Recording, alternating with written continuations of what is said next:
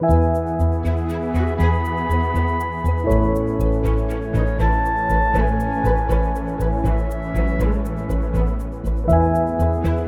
dobry Państwu, przy mikrofonie Magdalena Łanuszka.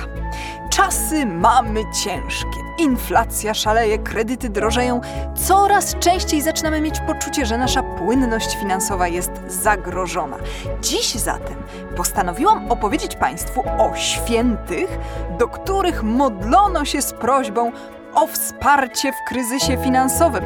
No i oczywiście wspomnę też o dziełach sztuki, które przedstawiają tych właśnie świętych w interesującym nas kontekście. Będzie o jednym świętym, o którym wszyscy słyszeli, oraz o dwóch takich, o których prawie nikt nie słyszał. Zapraszam do słuchania.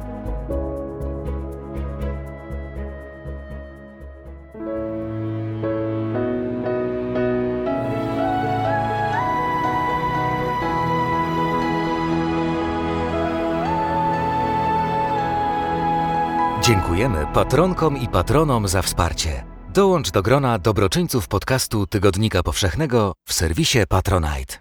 W dzisiejszym podcaście w cyklu Sztuka Powszechnie Nieznana postanowiłam opowiedzieć Państwu o świętych patronach od finansów. Przede wszystkim oczywiście przedstawianych w sztuce średniowiecznej i nowożytnej. Na początek święty bardzo dobrze znany, aczkolwiek nie wiem, czy dziś jeszcze myśli się o nim jako o opiekunie biznesu. Chodzi mianowicie o świętego Mikołaja. Mikołaj żył na przełomie III i IV wieku. Był biskupem starożytnej Miry w Azji Mniejszej, dziś to jest miasto Demre w Turcji. Więc Mikołaja nazywamy albo Mikołajem z Miry, albo Mikołajem z Bari, a to dlatego, że jego relikwie są w Bari w południowej Italii, gdyż w XI wieku włoscy kupcy je ukradli i sobie przywieźli.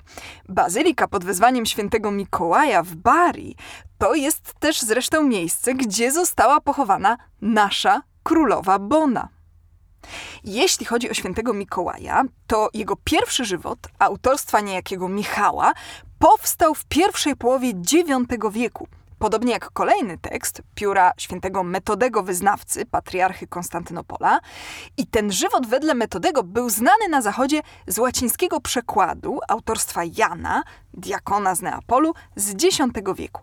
Jednak najpopularniejszą wersją legendy, no i źródłem wiedzy dla artystów średniowiecznych, była niewątpliwie opowieść zamieszczona w XIII-wiecznej złotej legendzie Jakuba de Voragine. No i tam właśnie mamy te wątki finansowe. Po pierwsze, w sztuce atrybutem świętego Mikołaja są trzy złote kule, ponieważ pewnego razu Mikołaj postanowił pomóc ubogiemu człowiekowi, który miał trzy córki i nie miał dla nich posagu. Biskup chciał pomóc anonimowo. Przez trzy kolejne noce podrzucał im cichcem przez okno złoto, dzięki czemu każda z sióstr wyszła szczęśliwie za mąż. Wedle niektórych wersji legendy, Mikołaj wrzucał sakiewki z monetami, czy też bryłki złota, które lądowały w pobliżu paleniska w izbie i stopiły się, zamieniając się w złote kule. Dlatego właśnie w sztuce święty Mikołaj trzyma trzy złote kule. Takich przedstawień jest mnóstwo, ponieważ Mikołaj był bardzo popularnym świętym, zwłaszcza w późnym średniowieczu. Ale z pieniędzmi wiążą się także inne opowieści z legendy świętego Mikołaja. I jeszcze w dodatku pojawia się w nich postać bogatego Żyda. Otóż w Złotej Legendzie przeczytamy, że pewien człowiek pożyczył od Żyda pieniądze jako zabezpieczenie, składając przysięgę przy ołtarzu świętego Mikołaja. No ale ponieważ potem długu nie oddawał, no to Żyd pozwał go przed sąd. Cwany dłużnik napełnił monetami wydrążoną laskę i w sądzie przed złożeniem przysięgi dał tę laskę Żydowi do podtrzymania, a następnie przysiągł, że oddał cały dług, po czym odebrał laskę i udał się do domu. Po drodze wpadł jednak pod pędzący wóz i zginął na miejscu. Przy tej okazji laska złamała się, a złoto się wysypało. Zaraz zbiegli się ludzie, a wśród nich był i ów oszukany Żyd. Zamiast jednak zabrać pieniądze, które mu się należały, Żyd nagle powiedział, że odbierze swój dług, o ile zabity wróci do życia za przyczyną świętego Mikołaja. Tak też się stało. I oczywiście Żyd wówczas przeszedł na chrześcijaństwo. To jest opowieść, która dość rzadko pojawiała się w sztuce, no ale jednak się pojawiała. Na przykład w witrażach poświęconych świętemu Mikołajowi. Fantastycznym przykładem jest okno z początków XIII wieku z katedry w Chartres. Tam także mamy ilustrację innej opowieści, która też pojawiła się w Złotej Legendzie. Tu znów bohaterem jest Żyd, który, no, jakkolwiek nie czcił chrześcijańskich świętych, no to jednak kazał sobie wykonać figurę świętego Mikołaja, ponieważ słyszał, że jest to patron ludzi interesu. No niestety, pewnego razu złodzieje ograbili dom Żyda, pozostawiając jedynie ową rzeźbę. Po powrocie do domu Żyd się zdenerwował i zaczął biczować i chłostać figurę. Wówczas złodziejom objawił się święty Mikołaj, cały posiniaczony i pobity, i powiedział im, że to z ich powodu tak cierpi. Złodzieje byli tak wstrząśnięci tą cudowną wizją, że wrócili do Żyda i oddali mu wszystko, co ukradli. Tradycyjnie na koniec wszyscy się nawrócili, zarówno złodzieje, jak i Żyd, który zdecydował się przyjąć chrzest. I te akurat historie znajdziemy nawet w sztuce małopolskiej. Na przykład w kwaterze ołtarzowej, datowanej na początki XVI wieku, z kolekcji książąt czartoryskich, która dzisiaj znajduje się w zbiorach Muzeum Narodowego w Krakowie. Reprodukcje już teraz zobaczycie Państwo na stronie mojego podcastu w serwisie Tygodnika Powszechnego. Sztuka powszechnie nieznana opowiada Magdalena Łanuszka. A teraz nadszedł czas na opowieść o świętych, o których mało kto słyszał. Po pierwsze, głównym patronem biznesu, przedstawianym w sztuce z sakiewką w dłoni, był święty Homobonus. Jego imię oznacza po prostu dobry człowiek. Żył on w Kremonie w Italii w XII wieku. Był kupcem handlującym suknem i też dlatego uważano go później za szczególnego patrona krawców. Bywał też przedstawiany z krawieckimi nożycami. Biznes odziedziczył po ojcu, ale też ciężką pracą znacząco go rozkręcił. Był po prostu bogaty ale też słynął z miłosierdzia i dużą część swego majątku przeznaczał na wspieranie ubogich.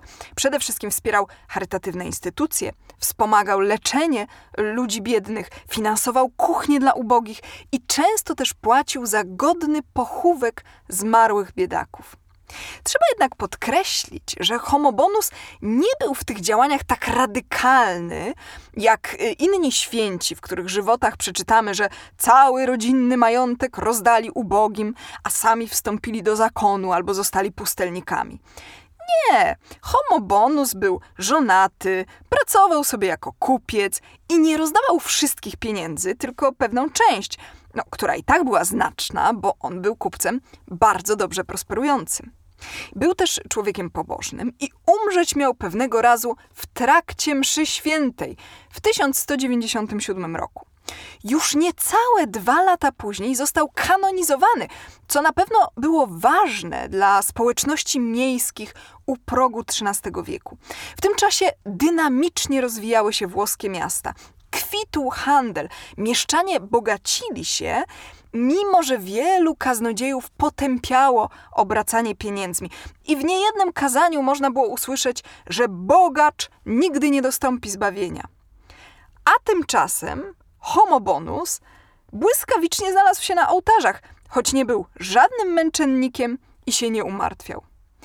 I jeśli myślicie Państwo, że kult homobonusa to lokalna sprawa w okolicach Kremony, to być może zaskoczę Państwa informacją, iż relikwie homobonusa są między innymi w kościele mariackim w Krakowie. Jego kult rozwinął się tutaj po połowie XVIII wieku. Jest zatem obraz z 1765 roku, no i relikwiarz wykonany przez Marcina Lekrzyckiego około 1770 roku. A kilka lat wcześniej wyszedł modlitewnik zatytułowany Nabożeństwo do świętego Homobona wszelkim stanom ludzi zalecone, kupców i krawców osobliwego patrona także i życie, z niemieckiego na ojczysty język do naśladowania cnót jego wyłożone roku pańskiego 1763 w Krakowie w drukarni Stanisława Stachowicza. W książce tej znajdziemy żywot homobonusa, specjalne godzinki poświęcone homobonusowi, a także litanie do niego. I bardzo ciekawym motywem w tym żywocie jest cud zamiany wody w wino. Tak jest, proszę Państwa. Nie tylko w Kanie Galilejskiej takie rzeczy miały miejsce. Otóż legenda mówi, że pewnego razu homobonus niósł swym robotnikom pracującym w polu dzban wina, ale po drodze spotkał spragnionych żebraków i całe wino dał im do wypicia. Dzban dla robotników zaś napełnił wodą, ale w cudowny sposób ta woda zmieniła się w doskonałe wino. W ramach godzinek do homobonusa znajdziemy taki oto staropolski hymn opisujący tę historię. Opatrzności boskiej dziła, wielbią cię dobry człeku, cudownie się objawiła, gdyś niósł dzban wina w ręku. Miałeś nim żeńców uraczyć, coć w polu pracowali, musieli i jednak wybaczyć, gdy się goście nadali. Żebracy homobonusa opadli upragnieni, proszą na imię Chrystusa, by byli posileni. Do kropelki wyczęstował homobonus dzban wina, wodą ten dzban naładował, aż cudowna nowina. Dziwują się robotnicy, skąd wino ma kosztowne. Nie rodziło ci się w winnicy nigdy tak wino głowne. Zwróćcie Państwo uwagę na bardzo interesujący aspekt kulturowy. Pracodawca powinien pracownikowi zapewniać wino do pracy. No to się wbrew pozorom nie zmieniło na terenach śródziemnomorskich. Osobiście widziałam panów wznoszących murowany grill w Chorwacji, którym pracodawca co chwilę donosił dzban wina.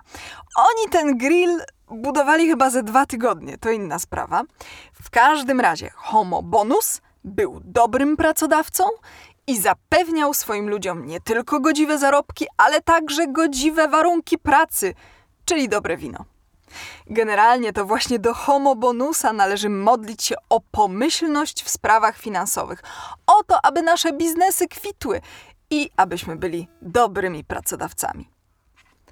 No i wreszcie, na koniec, postanowiłam opowiedzieć Państwu o jeszcze jednym mało znanym świętym, który zasadniczo jest patronem spraw trudnych lub beznadziejnych i służy ratunkiem w ostatniej chwili. Był nawet zwany świętym 11 godziny, czyli takim, który może pomóc, no jak to się mówi, za 5.12.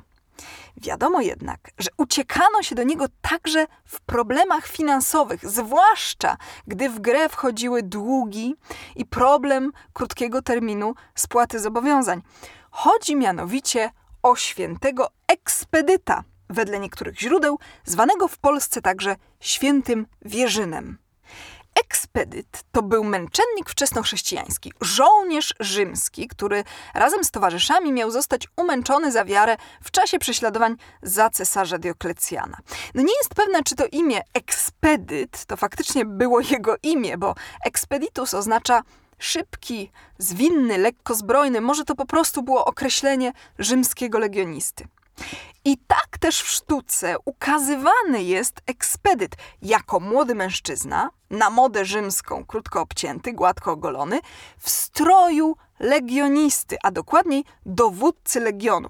Ma na sobie krótką szatę, przypominającą sukienkę, pancerz i czerwony płaszcz.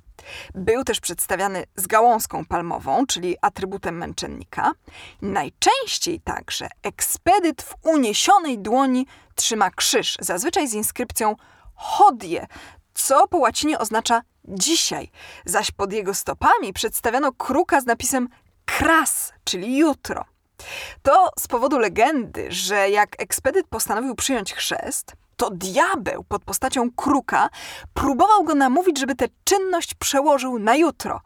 Ekspedyt jednak zdeptał kruka i nie odkładał nawrócenia na kolejny dzień. No z tego właśnie powodu ten święty patronuje problemom do rozwiązania w ostatniej chwili, takim, których nie można odkładać na jutro. Był między innymi opiekunem kupców i żeglarzy oraz pomocnikiem w przypadku spraw sądowych. No i właśnie dlatego nagłe problemy finansowe to też jego domena. Chociaż głównie cieszy się on czcią wśród studentów w czasie sesji egzaminacyjnej. No, w końcu to właśnie żacy specjalizują się w odkładaniu nauki na jutro, a potem nagle przychodzi egzamin i pozostaje tylko zwrócić się do świętego od spraw beznadziejnych w ostatniej chwili. Właściwie należałoby powiedzieć, że ekspedyt to taki święty od prokrastynacji. A jeśli chcecie znaleźć go w Krakowie, to udajcie się do kościoła reformatów pod wezwaniem świętego Kazimierza. Tam znajduje się piękna figura tego właśnie świętego. Oczywiście mówi się, że pieniądze szczęścia nie dają oraz że najważniejsze jest zdrowie. No, powiedzmy sobie jednak uczciwie, problemy finansowe mogą poważnie zatruć każdego człowieka, a nawet wpędzić w choroby. Od wieków zatem ludzie modlili się o powodzenie w biznesie oraz o płynność finansową. Przedstawień świętego Mikołaja biskupa, trzymającego trzy złote kule, no znajdziecie Państwo mnóstwo w kościołach i muzeach w całej Europie, chociaż ogólnie wydaje się, że specjalizacja stricte finansowa to przede wszystkim domena znacznie mniej znanego homo bonusa. A na koniec można chyba powiedzieć, że dobrze radzi nam święty ekspedyt. Co masz kupić jutro? Kup już dziś, bo jutro z powodu inflacji pewnie będzie drożej. Dziękuję Państwu za wysłuchanie tego podcastu. Pozdrawiam najserdeczniej i do usłyszenia w przyszłym miesiącu. Magdalena Łanuszka. Jeśli słuchają nas Państwo w Spotify albo w Apple Podcast, zasubskrybujcie nasz kanał. Jesteśmy też w Google Podcast i w aplikacji Lekton oraz na www.tygodnikpowszechny.pl/podcast.